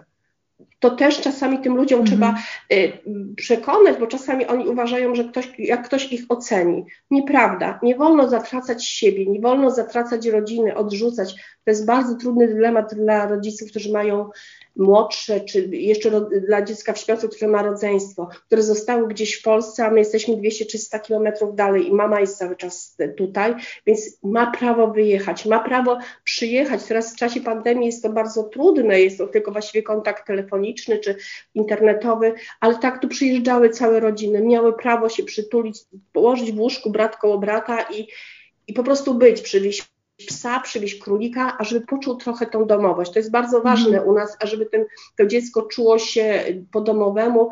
Ja nawet mm, pamiętam pacjentkę e, w budziku dla dorosłych, gdzie miałam też okazję rozmawiać i bardzo istotne w rozmowie mm, z partnerem tej pani było to, ażeby tą panią on potem, potem za to podziękował, traktować nadal tak jak partnerkę. Mówi, proszę tą panią ubrać tak jak się lubiła ubrać, pomalować jej usty. Nieważne, że jest śpiąca, ale jeżeli to lubiła na co dzień, to róbmy mm. to, bo może ona się w tej chwili wstydzi, że wygląda tak, aczkolwiek nie umie tego nam, nam okazać. To też jest bardzo ważne, takie traktowanie podmiotowe danej osoby.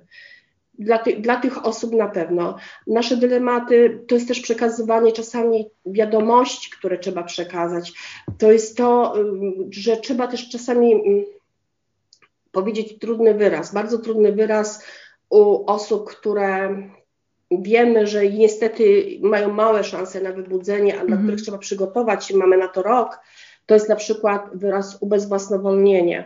Ubezwłasnowolnienie czyli mm, załatwienie, sądowe praw do, do decydowania o, o, tym dziecku, jak wrzucimy do domu, bo jeżeli nie będziemy jakby y, prawnie odpowiadać, to wielu rzeczy nie będziemy mogli zrobić. Są to trudne decyzje, które trzeba stopniowo tych rodziców przyzwyczajać do tego słowa, że tak może być, ze względu na to, bo to też jest jakieś takie odcięcie od, od y, od, od, jak, od jakiegoś takiego marzenia, oczeki, oczekiwań na przyszłość. A jeśli chodzi o kwestię podejmowania decyzji medycznych, czy obserwuje Pani może w Państwa środowisku szczególną szczególną też trudność w tych e, obszarach, bo próbuję też e, tutaj wybadać, dowiedzieć się, mm, jak też to wygląda ze strony pracowników tego typu placówek w sytuacji, kiedy mm, no, w zasadzie każda sprawa jest indywidualna, do każdego pacjenta należy podchodzić osobno i w rękach lekarzy. Mm, tak naprawdę spoczywa przyszłość takiego dziecka, bądź też dorosłego człowieka w przypadku mm, kliniki dla dorosłych. To znaczy, y, nie mam dwóch takich samych śpiączek. Każda śpiączka mhm. jest inny, inna i, i, tak jak pani tu pani redaktor powiedziała, indywidualnie wymaga podejścia, opracowania całego postępowania. Dlatego my na przykład w klinice Budzik mamy raz w tygodniu spotkania i całej grupy terapeutycznej, gdzie razem omawiamy każdego pacjenta, mhm. planujemy postępowanie na najbliższy miesiąc, na najbliższy tydzień i, i, i każdy ma szansę. Nikt nie jest traktowany w ten sposób, że nie ma, nie ma jest rezygnacja z jakiegoś, o każdego walczymy, dla każdego wiemy, że jest szansa, ale wiemy, że każdy ma swoją indywidualną drogę. I mieliśmy dziewczynkę, której, żeby pomóc wyjść ze śpiączki, Wiktoria, pozdrawiam Cię, jeśli słuchasz, było to, że zaprosiliśmy do współpracy malarkę, zastosowaliśmy artoterapię. To dla mhm. niej była droga do wyjścia ze śpiączki. Te osoby, nie tylko dzieci, ale i dorosłe, które czasami szybciej jakby się wybudzają psychicznie niż fizycznie, mogą mieć też depresję i często te, też współpracujemy z, z, psychiatrami na przykład w tej, w tej, kwestii. Musimy czasami wesprzeć te dzieci i tu na przykład przykład Wiktorii to było pokazanie, że jestem w jakiś tam sposób, ale w jakiś specyficzny. Ja nie wiem, jak ona to robiła, bo pięknie zaczęła malować y, przy tych swojej y, niemożliwości neurologicznej. To było to, co, co zachęciło ją, żeby wrócić. To jest właśnie to indywidualne szukanie, nawet, nawet właśnie zatrudnienie indywidualnej osoby, ażeby znaleźć tą indywidualną ścieżkę. To jest właśnie to takie podejście całościowe. Co lubiłem wcześniej, czym się interesowałam, jaka jest pasja, po co ja mam wrócić? Czyli to e, dla mnie pokazuje to e, bardzo ważną kwestię, mm, że walka o życie i o powrót do zdrowia, albo chociażby do świadomości drugiego człowieka, e, to nie tylko specjalistyczna aparatura, leki i metody leczenia, które znamy, tylko cała praca, mm, która nie mieści się w tych typowo medycznych ramach. Empatia drugiego człowieka. Bardzo ważna jest empatia. Empatia nie tylko dla pacjenta, ale również dla rodziny. Proszę, te dzieci, te osoby, to nie tylko dzieci, odczuwają emocje swoich najbliższych. Jeżeli nie będziemy empatyczni dla rodziny i ta rodzina będzie niezadowolona i będzie podenerwowała, to też się odbije na, dzie na dzieciach. Mhm. Bardzo ważne jest też, tak jak mówię, nie tylko w stosunku do dzieci, ale dla osób takich w śpiączkach. One w pewien w taki sposób, w jaki mogą, w taki sposób są. Dlatego ważne jest, ażeby na przykład zawsze cokolwiek robimy, to tak może przepraszam z takiego praktycznego podejścia pielęgniarskiego, jeżeli cokolwiek planujemy robić przy pacjencie, ażebyśmy uprzedzali, że teraz będziemy coś robić, żeby nie zaskakiwać mhm. pacjenta to będzie dla nas lżej, bo nie wystąpi spastyka, może nie wystąpi nagły przez zaskoczenie atak padaczki, to będzie łatwiej też dla rodziców, bo jeżeli oni tylko są w stanie, oni nam pomogą. Czasami trzeba troszeczkę dłużej poczekać, żeby do, zrozumieli to, co do nich powiedzieliśmy. Musimy to mówić prostymi, prostymi zdaniami, niezłożonymi. I jeżeli są w stanie, poprzez to chociażby, że się nie napną, to wiemy, że z nami współpracują. To to, to, to się czuje. To jak się pracuje długo, to ma się właśnie to podejście, tą empatię, co pani redaktor mhm. powiedziała, i pacjenci to oddają. A tak z doświadczenia, bo przepraszam, ale już jestem na tyle wiekowa osoba, że już dość bardzo długo pracuję z osobami, to dla przykładu mieliśmy chłopca, którą opiekowała się Fundacja Akogo, zanim jeszcze powstał Budzik, mhm. e, w ramach współpracy z, z Kliniką Rehabilitacji Centrum Zdrowia Dziecka w Warszawie. Chłopiec, który był śpiący, był przez, y, konsultowany przez neurochirurgów i wybudził się i neurochirurg przyszedł ponownie na konsultację mm, i w pewnym momencie zaczął rozmawiać przy chłopcu do drugiego lekarza i w tym momencie chłopiec powiedział, a to pan jeździ motorem.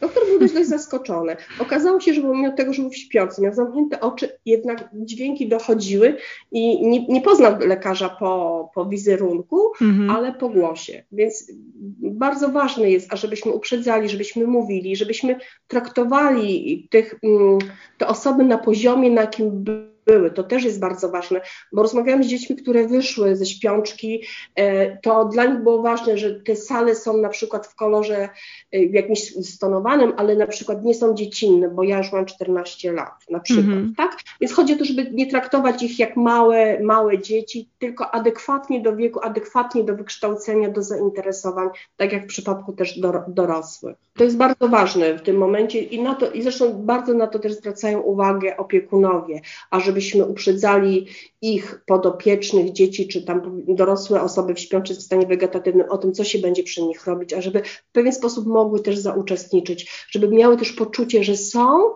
że, że, to, że są ważne i że też jesteśmy dla nich, y, traktujemy ich po prostu jako osoby uczestniczące, jako składnik, jako osoby w, w tym teamie, tak, w tym zespole terapeutycznym bo bez nich tak naprawdę nic nie zrobimy, nawet nie wiem, jakbyśmy jakiejś maszyny używali. Jeśli nie będzie woli z ich strony, to nasza praca niewiele może przynieść. To jest bardzo ważne to, o czym, o czym Pani teraz mówi. Mm, chciałabym jeszcze mm, trochę pociągnąć temat empatii, ale w trochę innym kontekście. O tym za chwilę. Wracamy do rozmowy z panią doktor nauk o zdrowiu Elżbietą Druszcz-Kubicką, magister pielęgniarstwa i koordynatorką zespołu pielęgniarskiego Kliniki Budzik dla Dzieci. Ponownie chciałabym e, w tej naszej rozmowie jeszcze wrócić do wątku przypadku Polaka zmarłego w Plymouth. Ale w kontekście tego, co przez ostatnie tygodnie działo się w mediach, po pierwsze, mam takie pytanie, mm, prosząc o, o prywatną Pani opinię. Jak Pani odbiera doniesienia medialne na tematy takie jak przypadku Polaka z Plymów. Jeszcze może dodam, w pierwszej godzinie audycji też no, z poprzednim rozmówcą poruszaliśmy chociażby też um, przypadki e, Elfiego Evansa, małego chłopca, który, o którego też toczyła się batalia, czy Vincenta Lamberta, który też po kilkunastu dniach bez żywienia w końcu zmarł. To był przypadek e, z Francji. Więc tych informacji, takich przekazów jest e, one pojawiają się co jakiś czas w opinii publicznej i zawsze wokół nich toczy się bardzo zażarta dyskusja, nie do końca wolna od emocji. Jak ocenia Pani takie artykuły, takie informacje, takie dyskusje no, z perspektywy osoby, która na co dzień pracuje z pacjentami wymagającymi szczególnej opieki? To są bardzo trudne decyzje mm, i, I, bardzo trudne dylematy, jak się słucha, ja zawsze emocjonalnie do tego podchodzę, chyba jak większość osób. Mhm. Mm, z jednej strony takie medialne nagłośnienie takich sytuacji powoduje to, że mm, nauka idzie do przodu. Mamy coraz więcej mm, narzędzi, którymi możemy e, badać, badać właśnie e, pracę mózgu, jakoś poczucie świadomości bycia tego drugiej osoby i, i rozwijać i farmakoterapię, i metody, metody leczenia to ma swój plus. Jeżeli to stymuluje do tego, że nauka idzie do przodu i jakby ktoś zadał sobie pytanie, a żeby i potem w sposób naukowy sprawdził i rozbudował. Ale z drugiej strony takie skrawki informacji, to co pani redaktor powiedziała, my nie mamy całej wiedzy, dlaczego ktoś tak postąpił, dlaczego tak się stało, jak się stało z pacjentem w Anglii. Y, to jest, może być krzywdzące, może być właśnie wzbudzać nienawiść i mhm. krzywdzące być dla osób, które na pewno dały ze swojej strony jak najwięcej y, fachowości, y, na pewno też empatii, ale mm, od strony takiej właśnie zawodowej, XXI wiek, y, medycyna to są procedury, według których musimy pracować. Mhm. Procedury, które daje nam Ministerstwo, Narodowy Fundusz, odpowiednie służby, którymi podlegamy. na pewno ci lekarze pracowali zgodnie z tym, jakie są założenia, więc nie można oceniać ich negatywnie, że zrobili coś nie tak. Na pewnie dla nich to też są, dla, dla wszystkich pracowników e, ochrony zdrowia i są to trudne dylematy podjęcia decyzji e, o tym, w jaki sposób leczyć, leczyć czy post dalej postępować z danym pacjentem. Jeśli chodzi o decyzję rodziny, która też często jest pokazywana, właśnie tutaj jak pani redaktor wskazała, podejmowała te, de decyzje za, mhm. za człowieka w śpiączce, to są bardzo trudne dylematy. My staramy się pracując, mając do czynienia z różnymi rodzicami, z różnymi podejściem do, do osób w śpiące, nie staramy się nie oceniać. Nie oceniać dlatego, że naprawdę nie wiemy, z czym oni wewnętrznie muszą się kłócić z sobą, ażeby podjąć taką decyzję. Czasami trzeba chylić czoła, że podjęto taką decyzję, albo że ktoś odważył się głośno powiedzieć to, co w nim gdzieś tkwiło, albo co wszyscy myśleli na dany mm. temat i, i, i na, nie zazdroszczę tym osobom i zawsze jak widzę takie tutaj komentarze czy wystąpienia publiczne, to zawsze współczuję tym osobom, które podejmowały takie decyzje, że doprowadziły do takich y, tutaj właśnie doniesień, doniesień medialnych. Szkoda mi tych ludzi i, i tak naprawdę y, chciałabym, żeby media pokazywały to tak, bo to zawsze jest tylko fragment, to nie ma mhm. całości pokazane, żeby pokazywały, że ktoś podjął decyzję, ale może sam do końca nie, nie, jest, nie jest do końca przekonany i nie, nie, należy właśnie jakiejś takiej jakby eskalacji linczowania mm, tych, tych, tych ludzi tutaj podejmować. Także staram się obiektywnie i staram się naprawdę y, posłuchać pierwszej, drugiej wiadomości, a potem dalej tego nie śledzić, bo sama nie chcę emocjonalnie wchodzić mm. w takie relacje. Pracuję na co dzień i widzę, że trzeba zaufać i dużo cierpliwości i pokory po prostu wobec tych osób i tych, tych działań, które muszą podejmować niektóre osoby, które może i nawet czasami nie mogą więcej zrobić typu lekarze. Ja nie wiem, nie wiemy, mamy naprawdę bardzo mało wiedzy na temat, dlaczego tak się stało, dlaczego taka była decyzja lekarzy w Anglii. Um, o czym jeszcze należy um, wiedzieć um, albo pamiętać, zanim my osobiście wyrazimy swoją opinię. Może taki, takie wskazówki, jeżeli zechcemy skomentować to w gronie osób bliskich, albo napisać swój komentarz w internecie mm, pod taką dyskusją. Jak e, Pani myśli, jak powinniśmy wyrażać e, swoją opinię? Myślę, że bardzo, znaczy bardziej ogólnie, bardziej e, empatycznie, z, nas, z pozytywnym nastawieniem do tego człowieka, z próbą, z, próbą, z próbą zrozumienia, dlaczego, tak, dlaczego on tak postąpił, co z nim kierowało jakie, jakie mogły być źródła takiego, takiego właśnie podjęcia takich decyzji, czy y, tej osoby, jeżeli tam komentujemy, a z drugiej strony zrobiło się tak, tak strasznie, mm, zrobiliśmy się tacy bardzo tacy otwarci, strasznie chcemy być we wszystkim, Mhm.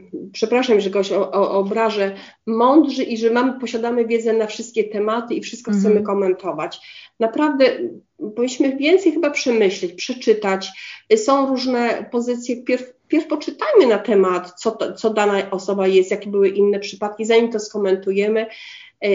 Czyli tak jak O'Hara jak przeminęło z wiatrem, prześpimy się z, tym, z, tym, z tą myślą, z tą decyzją, jutro podejmę decyzję, tak jutro to skomentujmy, a nie to pierwsze takie, które jest bardzo emocjonalne, a potem czasami możemy nawet żałować, że, że zbyt pochopnie podjęliśmy mm. jakieś takie decyzje czy, czy, czy słowa, które potem zapiszemy, no i to już jest, jest po prostu, nawet jak gdzieś tam wykasujemy, gdzieś ktoś zapamięta.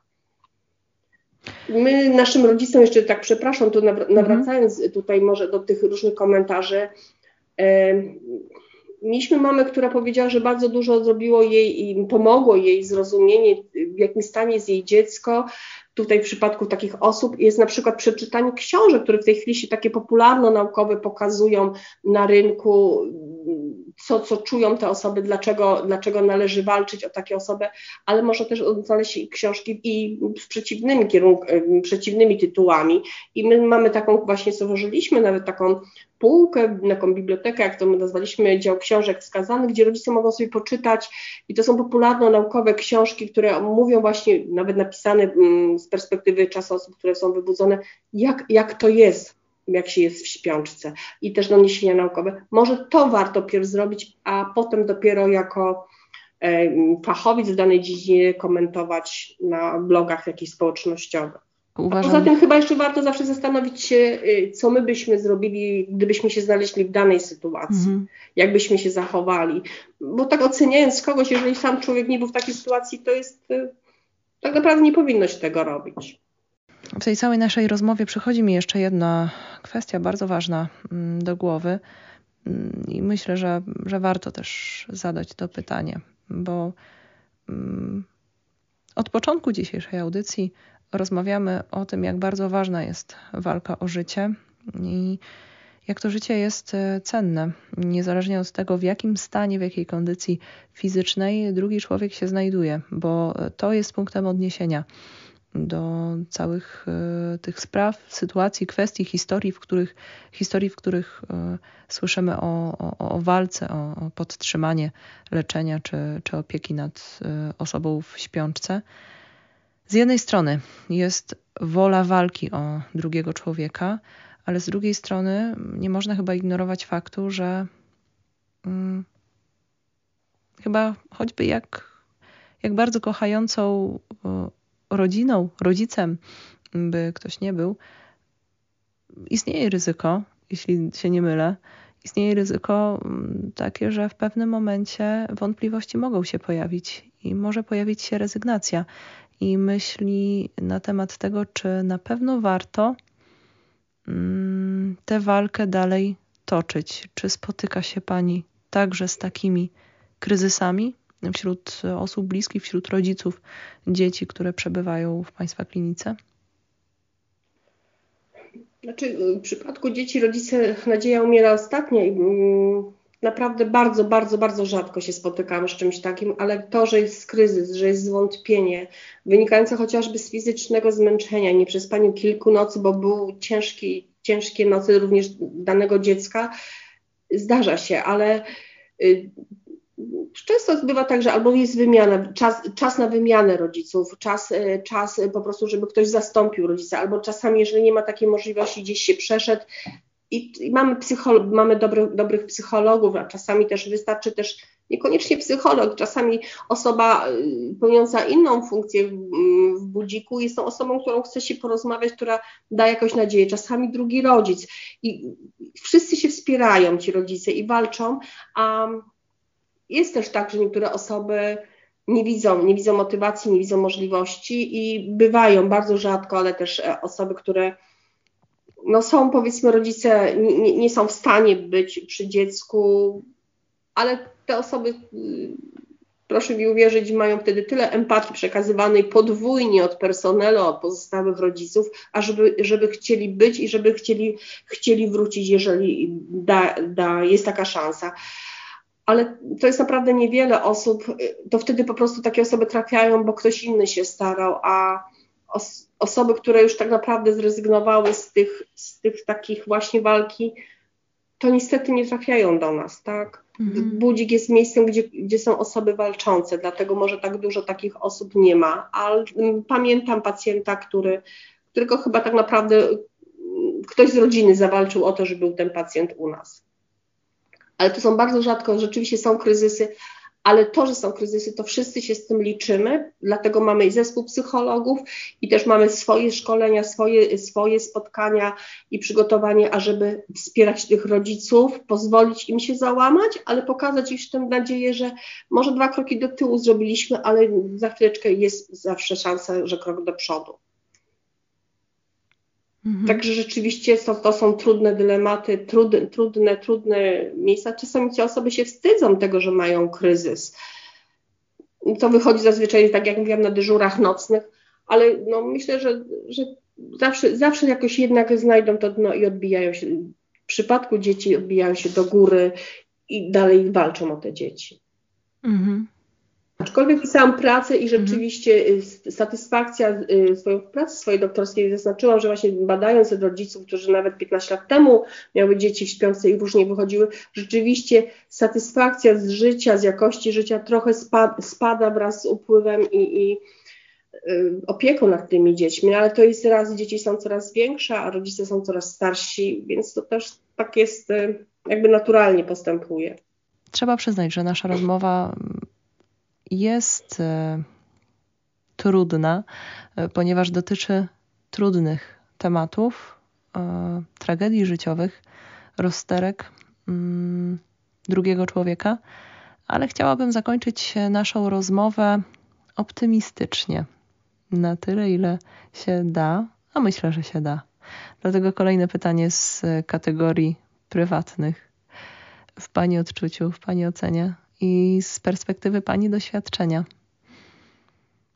Czego mm, praca e, z takimi, czego praca z dziećmi będącymi w stanie wegetatywnym czy, mm, czy w stanie minimalnej świadomości, czego praca z rodzinami bliskimi tych dzieci, tych osób może nauczyć i czego Pani się nauczyła przez te wszystkie lata?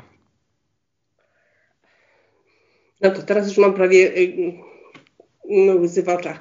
To są, to jest najwspanialszy pacjent dla mnie. Y, to najlepsi nauczyciele. Tak naprawdę nie ma żadnej książki, podręcznika, która by nauczyła, e, jak opiekować się tymi dziećmi, gdyby, gdyby te dzieci same nie uczyły nas opieki. To one tak naprawdę nas nauczyły mnie bardzo wielu rzeczy, które, które umiem, które potrafię, które staram się przekazywać następnym osobom, żeby było im lżej. Bardzo ważne jest y, że ci rodzice potrzebują, żebyśmy pamiętali, ci rodzice potrzebują naszej, naszej troski, naszego wsparcia, naszych, pielęgniarek, rodziny, znajomych. Bardzo jest ważne, żeby z nimi być, żeby po prostu nauczyłam się, że czasami, czasami nieważne są słowa, ale jesteś. Teraz może jest gorzej, trudniej, bo jest pandemia, ale czasami wystarczy przytulić, po prostu być z tym, pozwolić się wypowiedzieć. I dlatego bardzo też jest ważne tutaj, jeżeli mogę tak publicznie poprosić, nie bójmy się rodzin, które mają osoby w śpiączce, dzwońmy mm. do nich, zapraszajmy ich na kawę, one mają prawo z wami wyjść do kina, na kawę, nie wiem, może do spa, bo to są osoby, które nadal są, chociaż opiekują się, ich sytuacja życiowa często się diametralnie zmieniła. Musiały czasami zmieniać pracę albo rezygnować, żeby być z osobą bliską, kochaną, która jest w śpiączce. Tego się nauczyłam i, i tego to jest bardzo ważne, że, że one po prostu mają prawo do normalnego życia, a, a osoby w śpiączce, dzieci, one są. I proszę, traktujmy je holistycznie, całościowo, podmiotowo. Proszę mi uwierzyć, że jeżeli będziemy mm, niegrzeczni wobec pacjenta, to ten pacjent potrafi być również niegrzeczny i i doprowadzić do tego, że całą noc będziemy po prostu mieć bardzo ciężki dyżur, już patrząc od takiej strony pielęgniarskiej, ponieważ on też będzie nerwowy i w pewien sposób będzie potrafił okazać nam swoją nerwowość i niezadowolenie, niezadowolenie z nas. To jest specyficzny pacjent, specyficznie mm, takim kolokwialnym wyrazem czyta się, ale oni naprawdę potrafią być wdzięczni, chociaż nie potrafią ani ruszyć ręką, czasami nie potrafią nawet się uśmiechnąć, ale dają odczucie, że, że są i że z nami chcą współpracować. Tego chyba się najwięcej nauczy, nauczyłam, takiej pokory wobec drugiego i szacunku wobec drugiego, drugiej osoby ja jestem bardzo szybką osobą, jakby większość moich znajomych powiedziało, ale mhm. też takiego mm, zatrzymania się, wycofania, policzenia do dziesięciu, cierpliwości, bo czasami e, decyzja danego pacjenta wymaga więcej czasu, więcej cierpliwości, więcej, a z mojej strony więcej takiej płynności w działaniach. Tego wszystkiego nauczyłam się od pacjentów. Tego nie ma w żadnej książce. Indywidualnego podejścia do pacjenta, jak również dla dla jego najbliższych. Bardzo, bardzo piękne słowa i dziękuję serdecznie za podzielenie się e, tym doświadczeniem. Mam nadzieję, że takim końcem naszych e, dzisiejszych rozmów e, trochę podnieśliśmy Państwa na duchu w myśleniu o tak bardzo trudnych sprawach, o których dzisiaj rozmawialiśmy i którymi w ostatnim czasie żyje, można tak powiedzieć, niemal cała Polska. A nam wszystkim życzę dużej dawki wrażliwości w odbieraniu takich informacji i w uczestniczeniu w dyskusji na ten temat. To są kwestie bardzo trudne. Myślę, że w wielu osobach ta cała dyskusja wzbudziła większe lub mniejsze emocje, ale pamiętajmy, że w każdej takiej historii jakby ona nie była opisana, jakby nie była przedstawiona, bohaterami są prawdziwi ludzie, którzy przeżywają, nawet jeszcze bardziej niż my, te historie i których decyzje nie są podejmowane z dnia na dzień, nie są podejmowane bez zastanowienia. Za każdą taką historią stoi sztab ludzi, którzy musieli sprostać oczekiwaniom, wymaganiom i odpowiedzieć na tę sytuację, która, która się dzieje na swój własny sposób. A to na ile moralny, na ile mieszczący się w naszej osobistej wizji świata, to już jest odrębna kwestia. Także trochę może słodko-gorzko, ale jednak e, życzę nam wszystkim większej empatii i jak najmniejszej liczby tego typu informacji medialnych, abyśmy nie musieli zbyt często słuchać o osobach, które umierają, bo ktoś zadecydował o tym, że ich życie nie jest warte kontynuacji. Dziękuję bardzo e, za rozmowę. Moim gościem w drugiej godzinie audycji była magister pielęgniarstwa i doktor nauk o zdrowiu Elżbieta Druszcz-Kubicka z Kliniki Budzik dla Dzieci. Dziękuję serdecznie. Dziękuję serdecznie za rozmowę. Dobrej nocy życzę także Państwu. Słyszymy się za tydzień o tej samej porze.